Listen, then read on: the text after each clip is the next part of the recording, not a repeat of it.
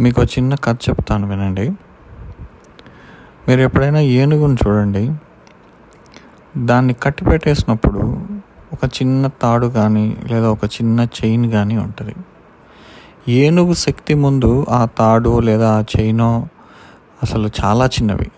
ఒక్కసారి లాగిందంటే టోటల్ ఆ చైన్ పీసులు పీసులు అయిపోయి లేదా ఆ తాడు ముక్కలు ముక్కలు అయిపోయి మొత్తం ఇరిగి ఆ ఏనుగు తప్పించుకొని వెళ్ళిపోవచ్చు. కానీ ఆ ఏనుగు ఎప్పుడు అలా చేయదు.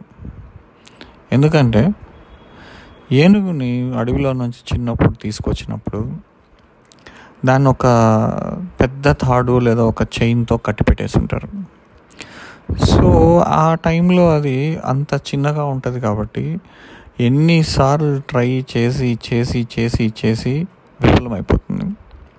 సో దాని మైండ్లో ఒక రకమైన భావన ఏర్పడిపోతుంది అనమాట ఈ తాడు కానీ ఈ చైన్ కానీ నన్ను నాకు కట్టారు అంటే నాకు శక్తి లేదు. నేను దాన్ని లాగలేను నన్ను తెంచుకొని నేను వెళ్ళలేను అని.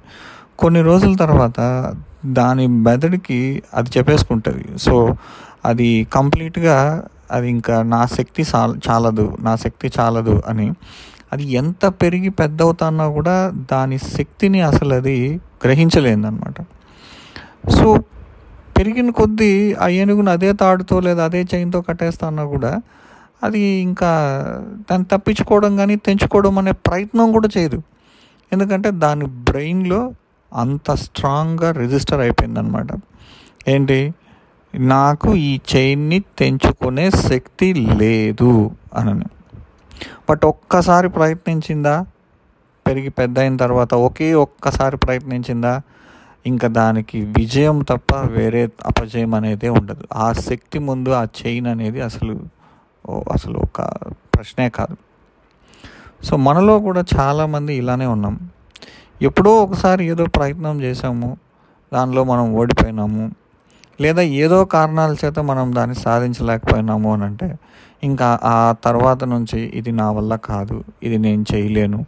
ఇది ఇంతే అదంతే ఇంకా నేను చూసుకోలేను నేను ఇంకా చేసుకోలేను అని ఆ ప్రయత్నం కూడా మనలో ఆపేస్తున్నాం. ఒక్కసారి ఆలోచించండి. ఫెయిల్యూర్ అనేది మనం చేయలేకపోవడం అనేది మన ప్రయత్న లోపమే తప్ప అది వేరేదేది కాదు.